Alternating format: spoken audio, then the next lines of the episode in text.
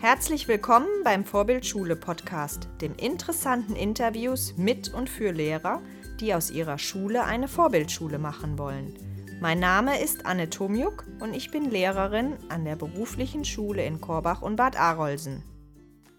Also grundsätzlich versuchen wir sozusagen tatsächlich wirklich alle mitzunehmen und diesen Gedanken von, von Inklusion eben auch zu leben, indem man jetzt nicht sagt, oh, jetzt packen wir die mal alle in eine Klasse und die anderen machen so Unterricht wie immer. Es geht immer um, um Wertschätzung, aber es geht auch um Konsequenz. Medienkompetent müssen ja heute alle ähm, Jugendlichen werden. Das, das geht ja gar nicht mehr. Das nützt ja nichts, wenn wir sagen, ihr kriegt alle ab der fünften Klasse äh, jetzt euer Smartphone und dann müsst ihr halt sehen, was er damit macht. Äh, so und dann werden die sich selbst überlassen. Das finde ich wirklich fahrlässig. Lehrerinnen und Lehrer sind Veränderungsagenten. Heute ist Jan Fedder bei uns beim Podcast. Er ist Lehrer an einer Haupt- und Realschule in Niedersachsen, Referent und Ausbilder für angehende Lehrerinnen und Lehrer. Er erzählt uns heute, wie Schule im Wandel konkret in Schule und im Unterricht umgesetzt werden kann und welche Konzepte dazu nützlich sind. Viel Spaß dabei! Hallo liebe Zuhörer und herzlich willkommen Jan Fedder. Jan, ich freue mich wirklich sehr, dass du dir für uns Zeit genommen hast und gerne möchte ich dich gleich zu Beginn bitten, dass du dich unseren Zuhörern kurz vorstellst. Wer bist du? Ja, ich freue mich natürlich auch. Ähm, ich bin Jan Fedder, das hast du schon gesagt. Ich komme aus Niedersachsen, ähm, wohne in der Nähe von Hannover und arbeite da auch an einer Oberschule. Das heißt, äh, ist vielleicht ja nicht in allen Bundesländern so bekannt, das ist eine Zusammenführung aus ähm, Haupt- und Realschule. Es ist die Oberschule Bärenbostel und äh, dazu bin ich auch noch in der Lehrerausbildung tätig und arbeite im Studienseminar. Und weil das noch nicht genug ist, bin ich auch noch als Referent und Workshopleiter unterwegs und das äh, hat, sage ich mal, so in den letzten zwei Jahren auch ordentlich zugenommen, diese Arbeit. Mhm. Ja, das sind so meine drei Tätigkeitsfelder. Da werden wir uns sicherlich gleich noch mal näher drauf zu sprechen kommen. Aber als erstes würde ich dich einfach mal fragen wollen, was dich überhaupt bewogen hat, Lehrer zu werden. Mhm. Ja, ich finde die, ah, die Frage ist ja immer schwierig. Also am liebsten möchte man ja sowas wie sagen, ah, ich wollte das schon, schon immer werden und äh, schon als Kind habe ich immer davon geträumt. Äh, äh, Jugendliche zu begleiten und so. Ähm, bei mir war das eigentlich, dass ich lange Zeit eigentlich gar nicht so genau wusste, ähm, was möchte ich eigentlich mal werden. Ich habe aber relativ früh angefangen als ähm, schon Jugendlicher, also da war ich selber noch keine 18, äh, ehrenamtliche Jugendarbeit zu machen. Also erstmal natürlich war ich da ganz oft Teilnehmer in den Ferien und bin dann auch irgendwann dort Mitarbeiter geworden und da anfänglich in so Hütten, äh, Jugendcamps äh, mit begleitet und später habe ich diese ganzen Maßnahmen auch so hauptverantwortlich geleitet und dann relativ schnell auch internationale Freizeiten unter anderem und dann relativ schnell gemerkt, dass es doch eigentlich das ist, was ich ich machen möchte, also Kindern und Jugendlichen was zu machen sie zu begleiten und ihnen vielleicht an manchen Stellen auch ein gutes Vorbild zu sein. Und ja, außerdem rede ich auch gerne. Das ist ja auch wichtig als Lehrer, ne? Das stimmt, auf jeden Fall. War das dann eher im Sportbereich oder diese Freizeiten? Ja, das ist eigentlich der CVJM, also international der YMCA. Mhm. Also wirklich so äh, christliche Jugendarbeit, aber natürlich viel mit dem Sport Verbindung gebracht, natürlich. Also ich war, glaube ich, mit 14 dann selber als Camper in Amerika fünf Wochen. Und gerade die Camps in Amerika sind natürlich sehr mit, mit Baseball und Soccer und Flag Football und sowas geprägt. Also das Sportliche, insofern war im Grunde mir da schon klar, äh, das Fach Sport, das muss auf jeden Fall irgendwie mit rein. Das hat dann ja auch geklappt. Mhm. Was unterrichtest du? Mhm. Also ich habe ursprünglich studiert äh, Mathe, Sport und Religion und bin im Moment tatsächlich äh, aktiv mit meinen Stunden in den Fächern Mathe und Sport, weil ich natürlich durch meine Abordnung an Studienseminar unterrichte ich ja nicht ganz so viele Stunden. Ich habe im Moment nur eine Klasse, in der ich Mathe und Sport unterrichte und zwischendurch aber ein paar Jahre auch mal, als ich noch äh, Klassenlehrer war vor meiner Tätigkeit in der Lehrerausbildung, habe ich auch noch äh, Arbeit Wirtschaft sozusagen fachfremd unterrichtet als Klassenlehrer. Ja, aber so der Kernbereich ist so Mathe und Sport die letzten Jahre. Du hast vorhin gesagt, die Oberschule, äh, das heißt, deine Schüler sind ab fünfter Klasse bis zehnter Klasse. Mhm, genau. Mhm. Und was ist dir denn besonders wichtig, deinen Lernenden näher zu bringen? Ja, ich glaube, jetzt haben wir so über Fächer gesprochen, aber eigentlich ist es so, das Fachliche ist es eigentlich nicht. Ich arbeite ja auch an einer speziellen Schule. Das heißt, wir haben äh, viele Schüler, die andere Sprachhintergründe haben, also viele mit dem, mit dem Schwerpunkt DATS, auch äh, viele Förderschüler dabei die auch nicht so äh, aus familiären Hintergründen kommen, wie vielleicht du und ich das kennen. Mhm. Insofern sehe ich mich da als jemand, der, der irgendwie eine Orientierung geben will, äh, der auch so eine gewisse Vertrauensoberfläche schaffen will. Und mir geht es eigentlich äh, ja darum, den Schülerinnen und Schülern zu vermitteln, ja Verantwortung für sich und ihr Lernen zu übernehmen, völlig fernab. Ähm, jetzt mal an konkrete Inhalte gebunden, sondern einfach sowas wie ja, wie soll man sagen, so eine ähm, gestaltungskompetente Menschen. Das klingt jetzt so hochgetrabend, äh, aber das ist, glaube ich, etwas, was total wichtig sein wird jetzt in, in der Zeit, in der wir jetzt sind und auch in der Zukunft. Also Kompetenzen, die einfach eine Rolle spielen werden, die fernab von, von speziellen fachlichen Kenntnissen liegen. Und das ist, glaube ich, so äh, das, was ich meinen Lernenden auch so vorleben will, äh, Teamplayer zu sein. Und das erleben die Kids ja eigentlich auch bei uns an der Schule immer sehr gut, wie wir Lehrer untereinander ähm, zusammenarbeiten. Und das Lernen am Modell ist ja immer etwas, was sehr einprägsam ist, ähm, erwiesenermaßen. Insofern ist es auch besonders wichtig, dass wir Lehrerinnen und Lehrer sowas eben auch vorleben. Hm. Wenn du sagst gestalterische Menschen, dann kommen wir ja schnell dazu, dass sie Verantwortung für ihr eigenes Lernen übernehmen sollen. Mhm. Und ganz oft höre ich in diesem Zusammenhang, wenn es um DATS-Schüler oder Förderschüler geht, ja, das kann man nicht, das kann man denen nicht zutrauen. Mhm. Was sagst du dazu?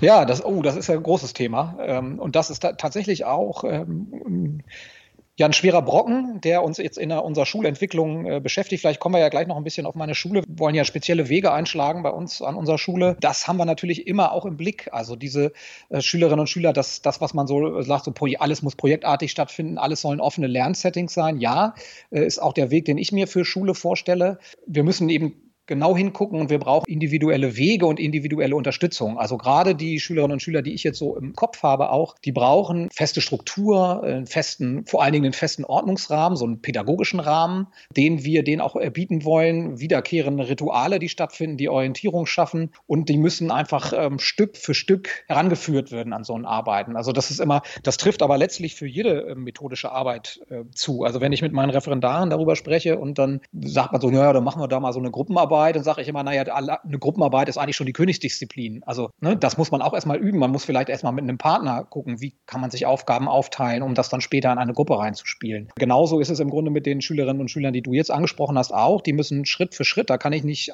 sagen, so übrigens ab morgen sucht sich jetzt jeder seinen eigenen Lernweg aus und äh, seine Inhalte selbst und dann gucken wir mal, sondern die brauchen eben Unterstützung und die brauchen einen Rahmen. Und das äh, muss, ist wirklich sehr individuell. Ich würde, würde auf jeden Fall grundsätzlich nicht äh, gelten lassen, dieses, okay, mit mit äh, den und den Schülern geht das nicht. Ja. So. Sondern es muss eben, es muss angepasst werden. Ne? Hm.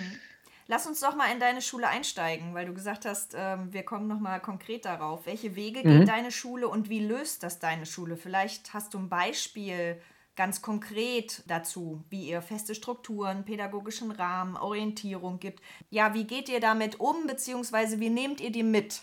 Ja, also grundsätzlich versuchen wir sozusagen tatsächlich wirklich alle mitzunehmen und diesen Gedanken von, von Inklusion eben auch zu leben, indem man jetzt nicht sagt, oh, jetzt packen wir die mal alle in eine Klasse und die anderen machen so Unterricht wie immer, ne? sondern es ist wirklich tatsächlich von Anfang an auch inklusiv gedacht. Das geht auch aufgrund der Zahlen gar nicht anders. Wir haben äh, einfach ein tolles Team auch an ähm, vielen Förderschullehrerinnen und Lehrern, die das mit uns zusammen machen als Team und wir gemeinsam über Unterricht sprechen und über Schulgestaltung und die sind eben auch, spielen eine ganz wichtige Rolle natürlich auch in diesem Kontext, weil die ja in dem Bereich viel mehr Expertise haben als ich. Und ich bin vor, äh, vor knapp zwei Jahren an diese Schule gekommen. Es kommt mir schon viel länger vor und bin seitdem auch wieder so richtig aufgeblüht. Also ich habe mich schon immer für Innovation und, und Unterrichtsentwicklung natürlich auch interessiert. Sonst wäre ich sicherlich auch nicht ins Seminar gegangen, um sowas zu begleiten. Aber hier äh, haben wir eben vor, auf, aufgrund dieser besonderen Gegebenheiten, die wir haben, also an, an, so einer, an so einer Schule, an der ich arbeite, gibt es einfach kein Lernen im Gleichschritt. Also dieses klassische, was vielleicht du oder was ich auch im, als Schüler erlebt habe. Ne, der Lehrer kommt rein, ich mache es jetzt mal plakativ und überzeichne das ein bisschen am Beispiel vom Matheunterricht. Ne, der kommt dann rein und dann wird gesagt, so heute ist das Thema, äh, was weiß ich, Gleichung. Dann rechnet der Lehrer zwei Gleichungen an der Tafel vor und alle schreiben das ab. Dann gibt es noch fünf Wortmeldungen und Fragen vom Lehrer dazu und danach dann Übungsphase und äh, alle machen die gleichen Aufgaben zur gleichen Zeit und hinterher wird dann irgendwie so verglichen. Ne? Also ich jetzt ein bisschen als Klischee dargestellt, aber so ist ja auch oft Unterricht, wie ich den selber als Schüler erlebt habe. Und sowas würde an unserer Schule gar nicht funktionieren. Einfach mhm. aus diesem, aus dieser Perspektive der Inklusion und der Individualisierung gedacht, so viele unterschiedliche äh, Kinder und Jugendliche im Klassenraum sitzen zu haben, dann natürlich auch noch Schulbegleitung, Förderschulkollegen, das ist ja ein ganz anderes Setting, als das vielleicht noch zu, ich das noch zu meiner Schulzeit erlebt habe. Das heißt, aufgrund dieser Voraussetzungen sind wir im Grunde dazu gezwungen, was vielleicht andere Schulen erstmal gar nicht so sind. Die sagen, auch wir machen das erstmal so weiter wie immer und wer halt aus dem Sieb fällt, der, der muss muss halt die Schule wechseln. Sowas gibt es bei uns nicht, sondern wir sind letztlich irgendwo gezwungen zu sagen, also dieser, dieser klassische Standardunterricht, der funktioniert nicht. Wir brauchen viel mehr Individualisierung, wir brauchen viel weniger dezentrale Phasen, äh, weil in Unterrichtsgesprächen immer nur ein, ein ganz kleiner Teil sozusagen das mitbekommen kann und weil auch immer gar nicht alle vielleicht im gleichen Thema oder am, am gleichen ähm, Themenschwerpunkt arbeiten, verändert das sozusagen das gesamte Unterrichtssetting und damit ja auch irgendwo meine Rolle als, als Lehrer vor der Klasse. Hm. Und du hattest nach den, nach den äh, Rahmenbedingungen gefragt. Also wir, wir haben sozusagen ein gemeinsames Konzept, nach dem äh, die gesamte Schule oder das Kollegium eigentlich arbeitet, kann man sagen. Und äh, das ist immer, wenn ich das meinen Referendaren so erzähle, das ist etwas, auch immer etwas, wo die sich so ein bisschen nachsehen. Ne? Die sagen, ja, gerade so das Thema Unterrichtsstörung kommt dann immer auf, ne? Und was macht man denn dann und so? Und der Lehrer macht das so und der macht das so. Und wir haben im Grunde ein Prinzip, das nennt sich stark. Das Stark-Konzept, das steht für störungsfrei, anerkennend, respektvoll und konsequent. Das sind sozusagen die Großbuchstaben. Es geht immer um, um Wertschätzung, aber es geht auch um Konsequenz. Also das heißt, äh, es gibt bestimmte ähm, Regeln, ähm, die, die es an unserer Schule gibt. Das sind nicht viele. Arbeitsmaterialregel ähm, zum Beispiel oder die Arbeitsregel, auf die man sich verständigt hat. Das, damit gehen wir konsequent um, wenn sozusagen diese Regeln verstoßen werden. Das sorgt eben dafür, dass wir so ein angenehmes Lernklima bei uns haben nicht immer, aber doch oft, sage ich jetzt mal. Ne? Mhm. Ist auch nicht alles Gold, was glänzt. Das ist logisch. Ähm, und das, und, aber es ist eben auch immer dieses, ähm, dieses Wertschätzende, diesen, den einzelnen ähm, Schüler und die einzelne Schülerin in den Blick zu nehmen. Und auf dieser Basis heraus, wenn, wenn sozusagen da ein einheitliches Konzept in so einer Schule herrscht, und da sind wir jetzt ja nicht schon so bei diesem Bereich auch Schulentwicklung, äh, wenn, wenn die Basis gegeben ist, dann ähm, ist einfach viel möglich, dann auch tatsächlich an so Stellschrauben im Unterricht ranzugehen und Unterrichts auch wirklich ähm, zu verändern und Unterrichtsstruktur zu verändern. Hm. Wenn du sagst, ihr seid ja sehr individuell unterwegs und es sind in einer Klasse sind verschiedene Schwerpunkte, die bearbeitet werden. Wie macht ihr das pragmatisch? Wie organisiert ihr das? Mhm, es sind ähm, verschiedene Wege. Also einmal äh, versuchen wir jetzt seit diesem Schuljahr konzeptionell so vorzugehen, dass wir am Freitag äh, zum Beispiel die klassische Fächerstruktur abgeschafft haben und den sogenannten Friday eingeführt haben. Ähm, dieser Begriff manche kennen das vielleicht auch unter Genius Hour oder Genius Day, äh, besagt also, das ist im Grunde ein Projekttag, an dem Schülerinnen und Schüler ihren eigenen Fragen nachgehen. Mhm entweder alleine oder in Partnerarbeit oder in Gruppen. Und das müssen die natürlich erstmal lernen. Was sind überhaupt gute Fragen? Also die müssen sowas wie eine Forscherfrage entwickeln und überlegen, wen können wir vielleicht kontaktieren? Was bewegt, was interessiert mich eigentlich wirklich? Interessiert mich überhaupt irgendwas? So, ne, das muss man ja auch erstmal wieder rausfiltern, weil bisher haben die das ja so erfahren, dass die Schule immer vorgibt, was dich zu interessieren hat. Und dieser Friday ist sozusagen jetzt nicht äh, nur auf unseren Mist gewachsen, sondern das ist ähm, eigentlich eine Idee aus dem Netzwerk Schulen im Aufbruch. Und wir gehören mit zu diesem Intensivnetzwerk und gehören jetzt auch zu diesen Pilotschulen, die diesen Freitag eingeführt haben und die auch ähm, begleitet, wo, ein, ein, äh, Team von einer Universität wird sozusagen diese Schulen begleiten und so ein bisschen evaluieren, was passiert tatsächlich an diesen Freitagen. Also das ist ein, eine Idee, die wir an unserer Schule jetzt konsequent verfolgen, dass wir eben schon mal diesen einen Unterrichtstag sozusagen komplett umgekrempelt haben. Und jeden Freitag finden dann immer Forumsstunden sta statt, so gegen Mittag. Und eine Klasse ist immer für diese Forumsstunde verantwortlich und stellt eben, dort werden dann einzelne Schüler stellen dann ihre Projekte vor, haben äh, zuletzt hat, wurde zum Beispiel jemand aus der Abfallwirtschaft eingeladen und da ging es um das Thema Mülltrennung in der Schule. Dann werden mal Experten zu Interviews eingeladen und vielerlei mehr passiert eben in diesen Forumstunden. Das ist sozusagen eine Säule, also die Veränderung der Stundenstruktur. Du hattest ja nochmal so nach pragmatischen Wegen, also wie sieht es im einzelnen Unterricht aus? Ähm, das ist zumindest unser Ansinnen in der Mathefachschaft, dass wir eben wegkommen von ähm, einzelnen Themen, sondern ein übergeordnetes Thema haben und da versuchen, unsere Themen anzudocken, um eben mehr Alltagsnähe dort zu generieren. Also jetzt ein Beispiel bei uns im Jahrgang 7. Jetzt, das Projekt läuft natürlich gerade nicht, weil wir auch ja, äh, wir haben jetzt sowieso Ostern Osterferien und vorher war die Schule geschlossen. Ähm, aber davor lief unser Projekt ähm, Freizeitpark mit der Aufgabenstellung, dass Schülerinnen und Schüler einen äh, Freizeitpark, ein Konzept zu einem Freizeitpark entwickeln sollten und das der Politik auch präsentieren sollten. Und Mhm. Ne, wenn man jetzt darüber nachdenkt, was hat das jetzt mit Mathe zu tun? Das geht den Schülern dann auch immer so, was hat das jetzt mit Mathe zu tun? Mhm. Da merkt man an diesem Projekt schon, äh, das hat ähm, nicht nur mit Mathe was zu tun, sondern das ist auch ein Thema für den Deutschunterricht, also das Thema Werbung zum Beispiel. Das ist Thema für den Politikunterricht, wie funktioniert Kommunalpolitik, wenn man tatsächlich so ein Freizeitangebot auf die Beine stellen würde in seiner eigenen Stadt. Also da hängen ganz viele Fächer mit dran. Es orientiert sich also nicht mehr an dem Fächerkanon, sondern es orientiert sich an einem Oberthema. Das ist die eine Idee. Und für den Matheunterricht ähm, haben wir dann Themen angedockt, wie zum zum Beispiel, dass die Schülerinnen und Schüler Umfragen erstellt haben. Und dann kommt das Thema Daten rein, das Thema Prozentrechnung. Dann müssen, äh, soll ein Modell erstellt werden von diesem Freizeitpark. Dann muss ich etwas über Flächen äh, wissen und ähm, über äh, geometrische Körper. Äh, ja, und so, um das jetzt mal in, in, in, in, aller Kürze darzustellen, das ist sozusagen so die Idee, wie wir versuchen, ähm, Unterricht zu denken. Also nicht zuallererst, äh, ich muss doch jetzt aber Bruchrechnung dran nehmen und in sechs Wochen eine Arbeit schreiben, sondern zuallererst wirklich von einem interessengeleiteten, themenorientierten Ansatz. Mhm. Ja, das klingt total spannend. Wie wird das denn angenommen von den Schülern? Total gut da auch wieder muss man natürlich da unterscheiden. Ne? Wir haben ja über diese Heterogenität der Lerngruppe schon gesprochen. Äh, es gibt, ich erlebe Schülerinnen und Schüler, die oft eher jetzt, die wir jetzt vielleicht eher zu den leistungsstärkeren ähm, sortieren müssen, wenn man denn so sortieren will, die total darin aufblühen. Ne? Also die überlegen sich dann noch äh, total to spannende Fragen, die noch zusätzlich gestellt werden können. Die haben dann per Greenscreen ein eigenes Video erstellt, ähm, wo sie Hintergründe ausgewählt haben, um der Politik sozusagen ihre Planungsskizzen zu zeigen. Und da entstehen, also ne, das nimmt so, das ist, so ein Selbstläufer, äh, wo der man manchmal schon fast ein bisschen zu viel ist, sage ich mal, weil man ja auch immer im Blick hat, oh Gott, das muss ja auch das und das muss ich ja irgendwie im Unterricht auch noch machen. Und dann gibt es natürlich diejenigen, die mehr Anleitung brauchen und die dann den, den Gesamtzusammenhang nicht so ganz verstehen. Da muss man sich ähm, zu denen wieder einzeln hinsetzen oder auch mal zu einer Gruppe, sich eine Gruppe zusammenholen und dann nochmal so einzelne Schritte durchgehen und dann auch mal sagen, jetzt gibt es vielleicht mal einen Tag, wo nur stumpf was zur Prozentrechnung geübt wird. Das gehört natürlich genauso weiterhin zum Unterricht dazu.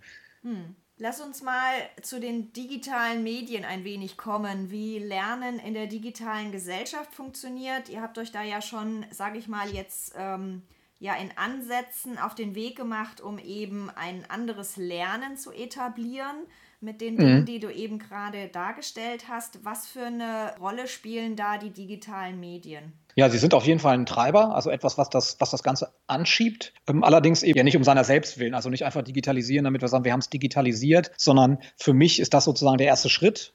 Also in unserer Schule bedeutet das, wir haben äh, eingeführt eine 1 zu 1 Ausstattung ab dem zweiten Halbjahr in Jahrgang 5. Das heißt, jeder äh, Schüler, jede Schülerin bekommt dort ein eigenes Tablet, was dann über die Eltern finanziert wird über drei Jahre. Und wir haben eine stabile Infrastruktur, das heißt eine, eine Tausenderleitung, wir haben Access Points, wir haben also verfügbares WLAN, fast überall im Schulhaus kann man sagen. Und dadurch haben wir eigentlich die Grundvoraussetzung geschaffen, um wirklich äh, mit digitalen Medien dann zu arbeiten. Aber mein Ansatz ist eben immer unter diesem Stichwort Schule im Wandel. Das ist im Grunde ja so das Feld, mit dem ich mich beschäftige, ist eben, dass das mehr sein muss, als zu sagen, jetzt äh, machen wir alles, was wir vorher gemacht haben. Also jetzt machen wir unsere Arbeitsblätter, kriegen alle eine PDF und schreiben irgendwie in dieser PDF. Und das ist dann äh, Nutzung von digitalen Medien. Das kann es eben nicht sein, sondern es muss eben mehr daraus generiert werden. Es gibt ja dieses schöne Zitat, was ich auch immer gerne in Fortbildungen nutze, von dem Thorsten äh, Dirks, der gesagt hat, wenn wir einen Scheißprozess digitalisieren, dann haben wir einen scheiß digitalen Prozess. Ja, da manchmal schon, manche haben das Zitat schon ganz oft gehört, dann ist es abgedroschen, aber trotzdem trifft es das ja irgendwie im Kern. Denn genau darum geht es. Wir wollen nicht einfach das digitalisieren, was wir vorher schon gemacht haben. Hm. Wie ist das denn, wenn du eine 1 zu 1 Ausstattung äh, für die Schüler, du hast eben gesagt, das wird finanziert über die Eltern, wie, ist, wie mhm. sind denn da deine Erfahrungen? Wird das akzeptiert? Ist das okay? Ist das ein Problem? Weil oftmals, wenn sowas in der Diskussion ist, wird auch immer wieder ja als Kritik quasi reingeworfen oder als Bedenken reingeworfen. Ja, es gibt ja Leute, die das nicht finanzieren können und wollen. Mhm.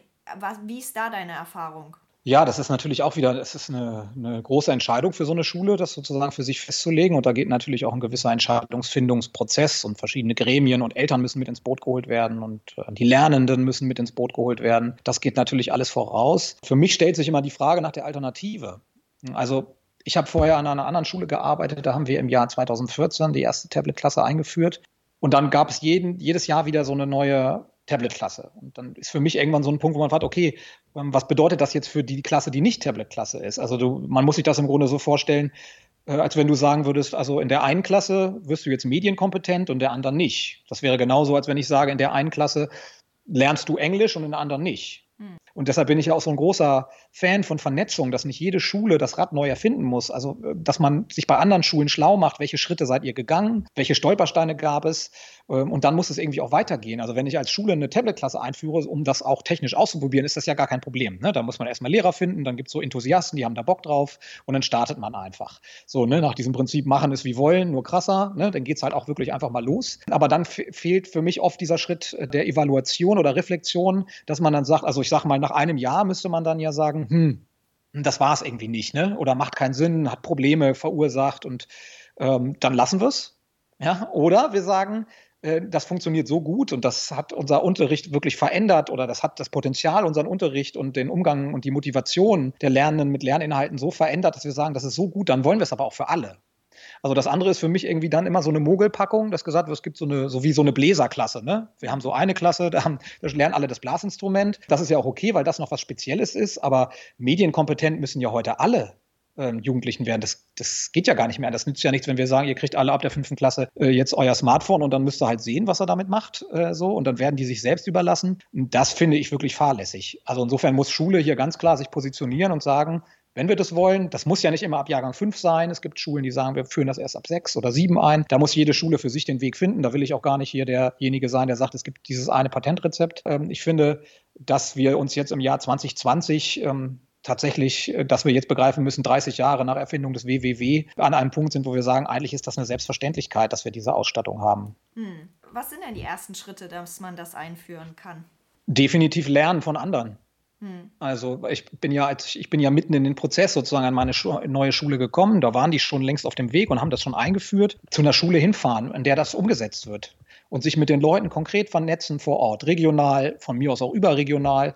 Was sind die Erfahrungswerte? Welche, welche Grundvoraussetzungen müssen wir schaffen? Dann äh, braucht es, zumindest ist das in Niedersachsen so, ähm, auch ein Medienbildungskonzept. Ne, da beißt sich dann manchmal der Hund so in den Schwanz, ne, weil äh, wie soll ich ein Medienkonzept schreiben, wenn ich noch gar keine mediale Ausstattung habe oder Infrastruktur, ist immer schwierig. Und dann muss natürlich auch der Schulträger mit ins Boot geholt werden. In Niedersachsen ist das die sogenannte Medienentwicklungsplanung. Also was hat der Schulträger vor? Denn letztlich brauchen ja alle Schulen eine gewisse Grundausstattung. Und ich kann nicht sagen, an der einen Schule gibt es WLAN und an der anderen nicht ne? sondern das muss sozusagen auch der Schulträger mit ins Boot geholt werden. Ähm, und das wären sozusagen für mich erste Schritte, tatsächlich zu, zu schauen, welche Voraussetzungen an Ausstattung und Infrastruktur schaffen wir, um überhaupt so arbeiten zu können. Denn es ist ja nichts frustrierender, als zu sagen, Mensch, jetzt schaffen wir irgendwie einen, einen äh, iPad-Koffer an und dann stellen wir irgendwie fest, wir können die viele Sachen davon gar nicht nutzen. Und sobald irgendwie fünf Schüler sich ein ähm, Erklärvideo bei YouTube angucken wollen, bricht der ganze Laden zusammen. Ja. Ja, dann haben wir im Grunde dasselbe, was wir mit den PC-Räumen äh, schon mal durchgespielt haben. Ne? Man geht in den PC-Raum und äh, fünf gehen gar nicht erst an, fünf andere ziehen gerade ein Update und nach einer Viertelstunde stehst du vorne schweißgebadet. Und äh, der, der Lehrer, der zu den, oder der, die Lehrerin, die, die zu den Bedenkenträgern gehört haben, die gehen ja das nächste halbe Jahr nicht mehr in diesen Raum. Ne, da machen wir uns ja nichts vor. Also insofern müssen wir eben eine verlässliche ähm, Infrastruktur schaffen, in der man diese Medien dann auch wirklich gut und äh, zielführend einsetzen kann. Hm. Und wenn dann alle so ein Tablet haben und das hat alles funktioniert und wir gehen davon aus, die Infrastruktur ist dann gegeben. Und es gibt dann auch zwei Lehrer, die da oder ein Lehrer, der damit jetzt schon arbeitet und voranschreitet. Wie kriegt man das Team quasi, also alle Lehrer, die mit dieser Klasse zu tun haben, dazu, dass die dann vernünftig mit diesem Laptop oder mit dem Tablet oder was auch immer umgehen. Also wichtig ist ja, dass es vor allen Dingen nicht eine Einzelperson ist. Ne? Also mit einer Einzelperson zu Beginn macht wenig Sinn, sondern ich äh, sage auch meinen Referendaren immer, suchen Sie sich Keimzellen. Also irgendwie so Gleichgesinnte. Man sollte sich zusammentun in einem Team mit drei, vier, fünf, sechs äh, Kollegen, die sich dann, die dann auch in diesen, dieser Klasse oder in diesen Klassen unterrichten wollen und dann starten. Und dann brauchst du im Grunde äh, drei Punkte. Fortbildung, Fortbildung und Fortbildung. Ja, äh, das heißt, ähm, die, ähm, die Kollegen, die da eingesetzt werden, die müssen sich sozusagen fit machen im Umgang mit diesem Gerät. Die das am Anfang machen in diesen Klassen, die sind ja oft schon relativ medienaffin. Ne? Die haben selber schon Tablet, Smartphone oder Rechner und sind damit mit, mit manchen Anwendungen schon unterwegs. Und da gilt immer die Prämisse, ne, each one, teach one. Also jeder, der, der etwas ähm, kann und gelernt hat, der kann es jemand anders wieder zeigen. Also wenn ich über eine bestimmte Anwendung gestolpert bin oder im Unterricht die und die Erfahrung gemacht habe, dann muss ich die mit meinem Kollegium teilen. Und dafür braucht man äh, Zeit. Hm.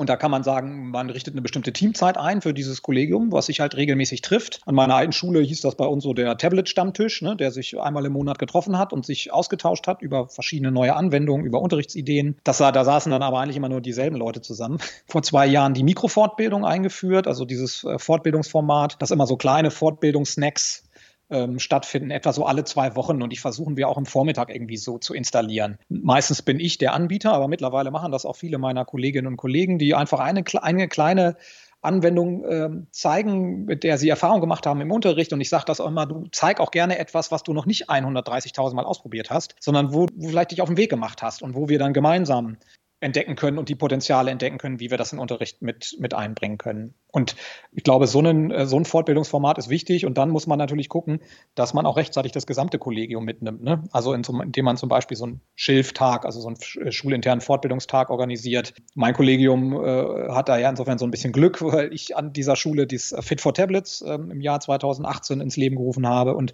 wir sozusagen eine große Fortbildungsveranstaltung einmal im Jahr mittlerweile zweitägig stattfinden lassen. Ich hoffe, sie kann dieses Jahr im September überhaupt stattfinden, mhm. wo eben ganz viel Expertise auch von außen reinkommt, ne? wo dann einfach erfahrene Lehrerinnen und Lehrer, die schon viele Jahre damit unterwegs sind, zu uns an die Schule kommen und einfach unserem Kollegium zeigen, was es für tolle Möglichkeiten gibt, ähm, mit Tablets in unserem Fall im Unterricht zu arbeiten. Mhm.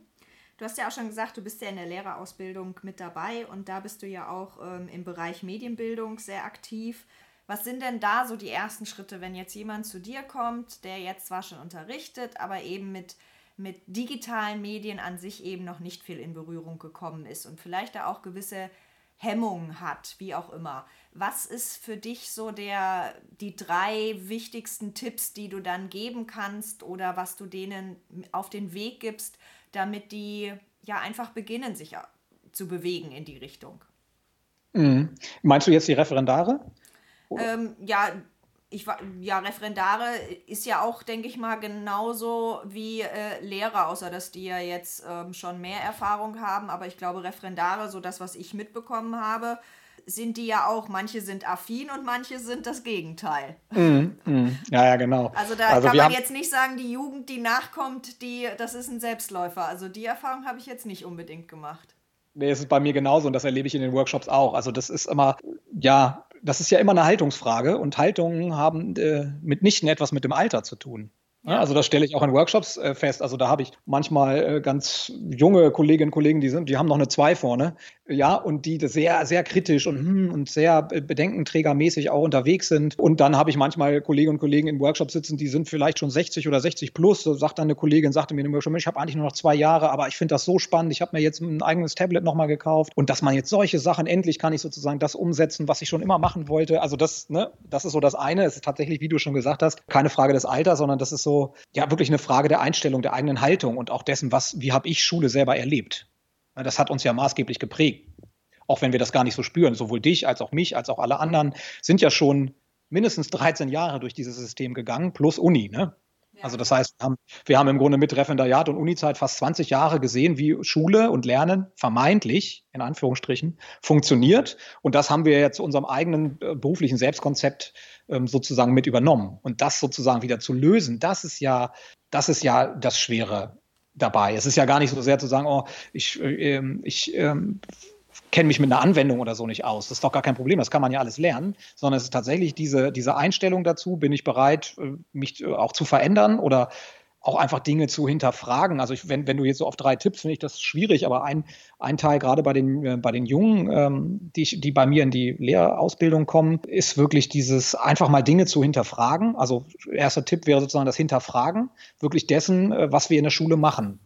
Hm. Warum lassen wir handschriftliche Inhaltsverzeichnisse von Mappen anfertigen, in denen dann Arbeitsblätter abgeheftet werden, die wir dann nach sechs Wochen einsammeln und gegebenenfalls dann irgendwie bewerten oder so? Warum machen wir das eigentlich? Warum hat das mal Sinn gemacht vielleicht vor 50, 60 Jahren, äh, als es noch Schreibsäle gab? Was macht heute Sinn? Also einfach nicht nur Dinge einfach sozusagen zu übernehmen.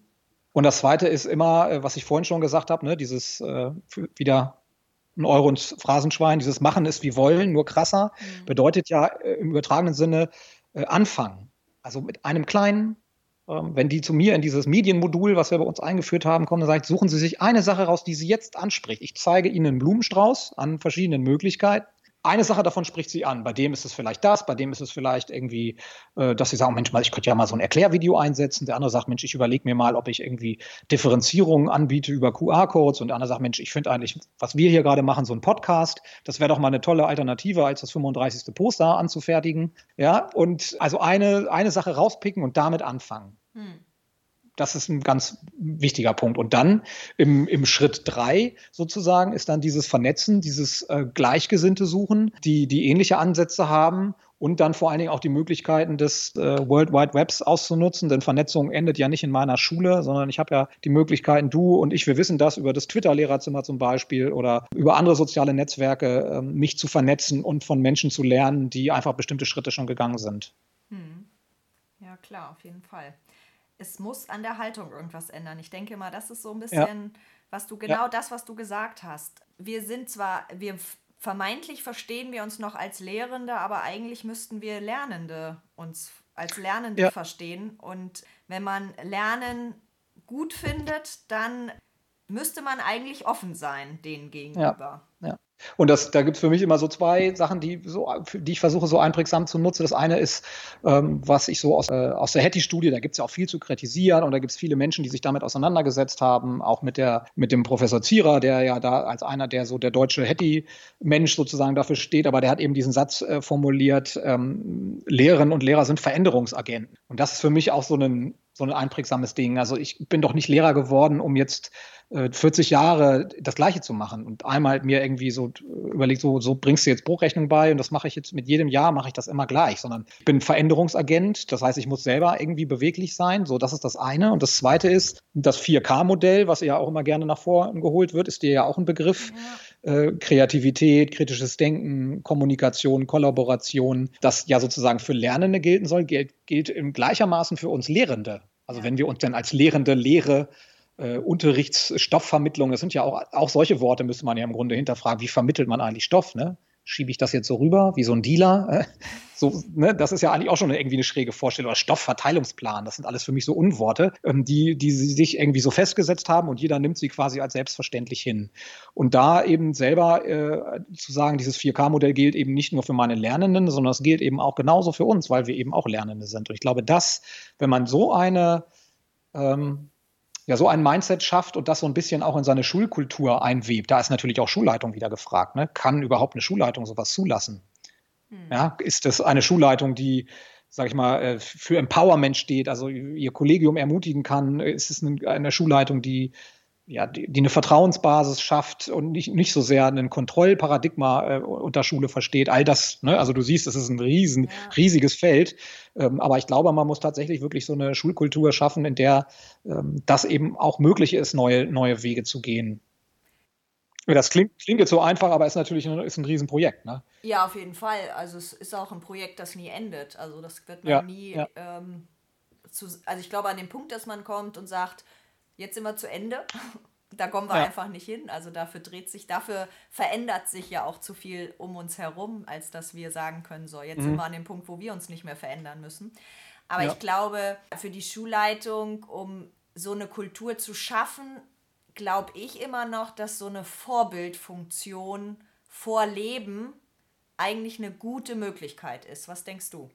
Ja, definitiv. Das ist so das, was ich so ein bisschen mit diesem, diesem Lernen am Modell meine auch. Ne? Also ja. Also das, äh, man muss das tatsächlich, also wenn ich als äh, Lehrer eben auch tatsächlich in der Lage bin, ähm, äh, sage ich mal, in diesem 4K so ein Stück weit zu leben, um jetzt mal dieses 4K-Beispiel nochmal zu bemühen, gibt natürlich andere Kompetenzen und Haltungen, die wichtig sind. Wenn ich das sozusagen vorlebe, dann spüren das ja sowohl meine, meine Lernenden als eben auch ähm, mein Kollegium. Also das beginnt mit so kleinen Prozessen. Bei uns an der Schule sind immer die Türen auf in den Klassenräumen. Mhm. Ne? Sonst hat man ja auch immer dieses Bild der, des Lehrers so als Einzelkämpfer, ne? der geht dann irgendwann aus der großen Pause mit seiner Schultasche, schlürft er dann über den, schlurft er über den Gang und macht dann die Tür hinter sich zu und ist dann irgendwie alleine mit dieser Gruppe. Das gibt's ja heute, das haben wir ja am Anfang drüber gesprochen, in Zeiten der Inklusion sowieso immer seltener. Ne? Es sind ja immer eher so Teams, die mittlerweile in Klassen sind. Aber selbst wenn ich dort alleine bin, sind bei uns einfach in den, in den, wir haben so Türme bei uns in der, na, man könnte auch eine neue Schule bauen, da könnten wir uns noch viel mehr austoben, aber das Geld werden wir wohl nicht kriegen. Wir müssen letztlich damit leben, was wir haben, aber wir haben eben diese Türme und können eben die Türen aufmachen und haben Verbindungstüren zu beiden Seiten, sodass im Grunde so eine, ja, so eine gewisse offene Ebene entsteht, auch wenn da Wände noch zwischen sind. Mit so einer Kleinigkeit, finde ich, fängt das an, dass man eben sagen kann, im Grunde, ich, hier, passiert, passiert nichts hinter verschlossener Tür oder irgendwas Geheimnisvolles oder irgendwas, was irgendwie versteckt und kontrolliert werden muss, sondern irgendwie was Offenes passiert hier. Mhm. Wenn ich jetzt in deine Schule kommen würde und ich würde so eine offene Tür, ich würde vorbeischlendern und du wärst in einem Unterricht drin, was würde ich sehen? Hm. Ja, fleißige Schüler. Natürlich. Natürlich. Äh, nein, also äh, ich habe da tatsächlich neulich wieder äh, auch drüber nachgedacht, ähm, weil ich habe ja am Anfang schon so ein bisschen gesagt, wie verändert sich so Lehrerrolle, ne? Hm und hat auch gesagt, wie ist das überhaupt so mit, mit zentralen Phasen? Also gibt es diese Phasen, wo da einer vorne so einen langen Lehrervortrag hat? Du würdest, glaube ich, oft erleben, dass, die, äh, dass dir die Klasse, na, wie sage ich jetzt oft, ja, doch, vielleicht tatsächlich mittlerweile oft erleben, dass, dass du denkst, öh, da fehlt doch wer. Mhm. weil die gar nicht alle im Klassenraum sind. Mhm, okay.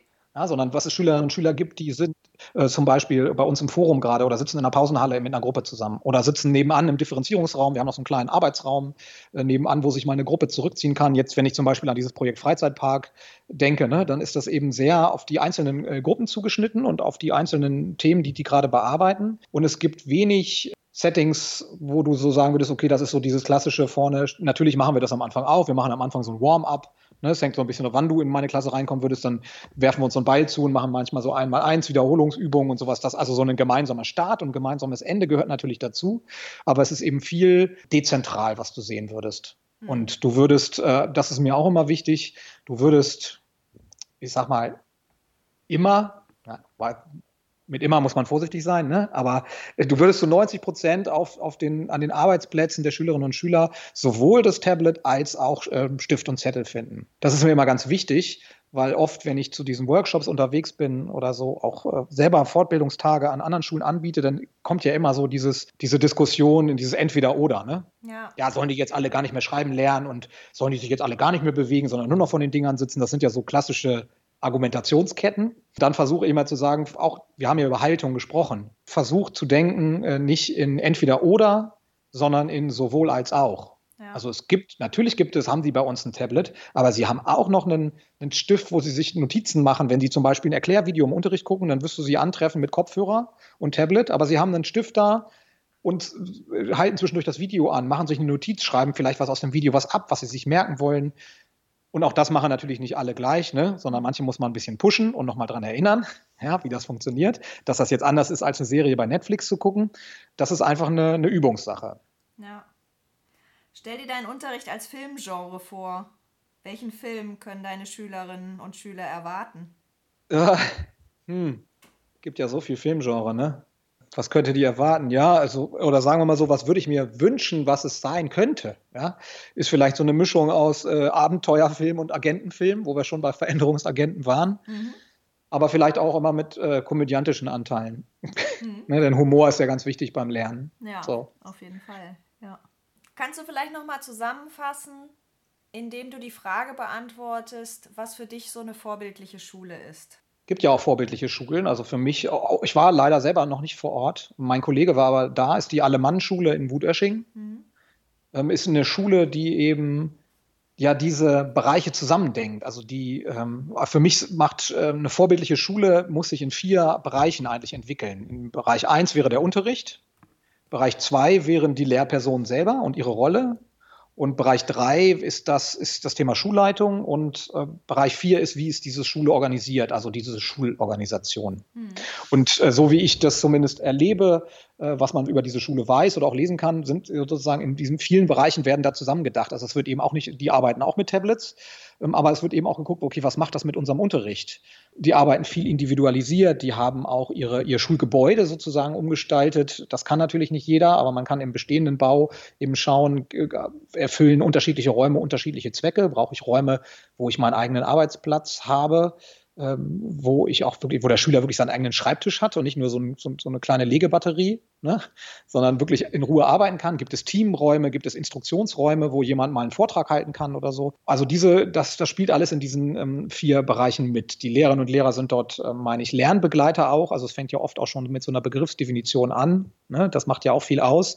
Wie verstehe ich mich selber? Und äh, eine, eine vorbildliche Schule wäre für mich eine Schule, äh, die tatsächlich anfängt, einfach ähm, festgefahrene Strukturen mal zu hinterfragen und äh, neue Wege geht, wie zum Beispiel ähm, diesen Friday. Mhm. Zu sagen, wir suchen, fangen mit einem, wir machen vielleicht an den anderen Tagen, es ist vielleicht bei uns noch so, wie es immer war, aber wir überlegen uns jetzt für einen Tag ähm, und für vielleicht am Anfang auch nur für bestimmte Jahrgänge, führen wir das ein ähm, und, und bestreiten hier neue Wege. Mhm. So eine, eine, eine, vorbildliche Schule kann einfach nicht Unterricht machen wie, wie seit 200 Jahren, sage ich mal. Ne? Die 45-Minuten-Stunde gibt es seit 1911, glaube ich. Äh, und unsere Schule ist weitestgehend immer noch nach danach, danach organisiert. Wir haben mittlerweile Doppelstunden draus gemacht. Mhm. Uhu, ne? Innovation. Statt 45 machen wir jetzt 90 Minuten. Ja, sondern tatsächlich zu gucken, okay, wo sind für uns Ansatzpunkte? Und das kann auch bei jeder Schule ein ganz unterschiedlicher Ansatzpunkt sein. Mhm. Jetzt habe ich wieder so weit ausgeholt, ne? aber ich hoffe, es ist so ein bisschen deutlich geworden, welche Bausteine für mich so dazugehören.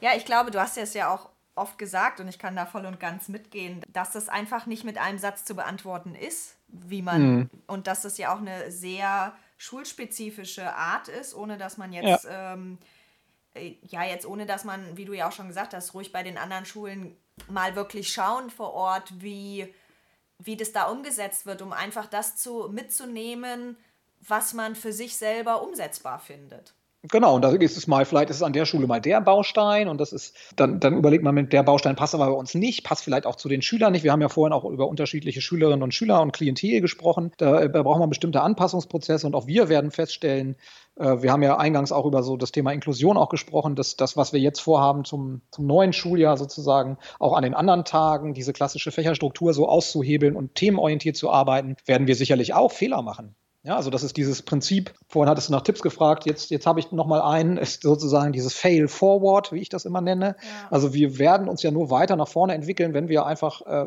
auf, dem, äh, auf dem Weg auch mal hinfallen. Ja. Und dann auch mal feststellen, oh, das war jetzt doch nicht so prickelnd. Also vielleicht äh, sprechen wir beide in drei Jahren im, im, im, Podcast zusammen und ich sage dir, ja, du, der Friday, das hat am Ende, war das doch nicht effektiv oder es ist doch viel zu wenig bei rausgekommen oder es hat sich abgenutzt. Ja, mhm. wir mussten den umstrukturieren. Das, ähm, aber sozusagen, wir, wir, wir werden sozusagen Schulveränderungen entscheiden wir nicht am grünen Tisch und können das nicht an einem, an einem, an einem theoretischen Tisch diskutieren. Ja, wir können uns Theorie immer zur Hilfe holen, das ist ganz wichtig, aber wir müssen irgendwann auch in die Umsetzung reingehen und dann hinterher reflektieren und adaptieren und anpassen. Ja. So. Ja.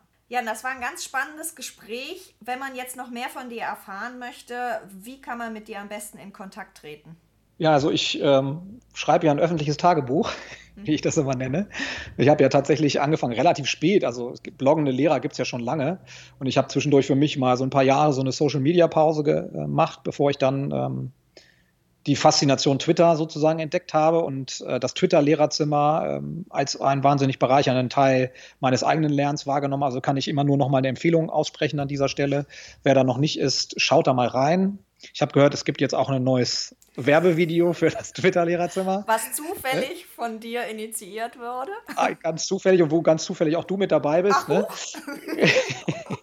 ja, und abgesehen davon äh, habe ich dann eben in dem Zuge angefangen, dass ich gemerkt habe, okay, dass ich kann sozusagen nicht nur Konsument sein, in Anführungsstrichen, also bei Twitter irgendwie mitlesen, sondern ich muss auch eigene Ideen mit reingeben und habe dann angefangen, sozusagen mein Tagebuch zu schreiben in Form eines Blogs. Ähm, eigentlich ist es eher ein Monatsbuch, ne, weil ich so wenig dazu komme, da was reinzuschreiben. Das ist sozusagen meine eigene Webseite, wer sich da mal umschauen will. Angelehnt an meinen Nachnamen heißt das Feducation, äh, zusammengesetzt aus Fedder und Education, äh, auf feducation.de versuche ich so, naja, so einmal im Monat ähm, unter anderem zu diesen Themen, über die wir jetzt gesprochen haben, ähm, auch Beiträge zu veröffentlichen. Und das wäre, wer darüber Kontakt ähm, aufnehmen möchte, kann da gerne auch sich auf dieser Seite einfach mal umschauen. Da habe ich auch ein bisschen was zur Fortbildung geschrieben und ähm, zu, zum, zum Thema Schule im Wandel.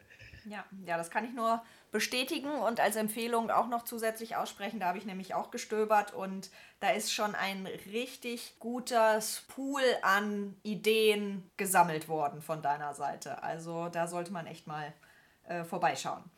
Jan, danke. Ja, äh, Jan, ich danke dir für das Gespräch. Ja, mach's gut. Ja, vielen Dank, du auch. Wenn euch der Podcast gefallen hat, klickt auf www.vorbild-schule.de slash podcast. Dort findet ihr alle Infos zum Abonnieren und Diskutieren der Inhalte.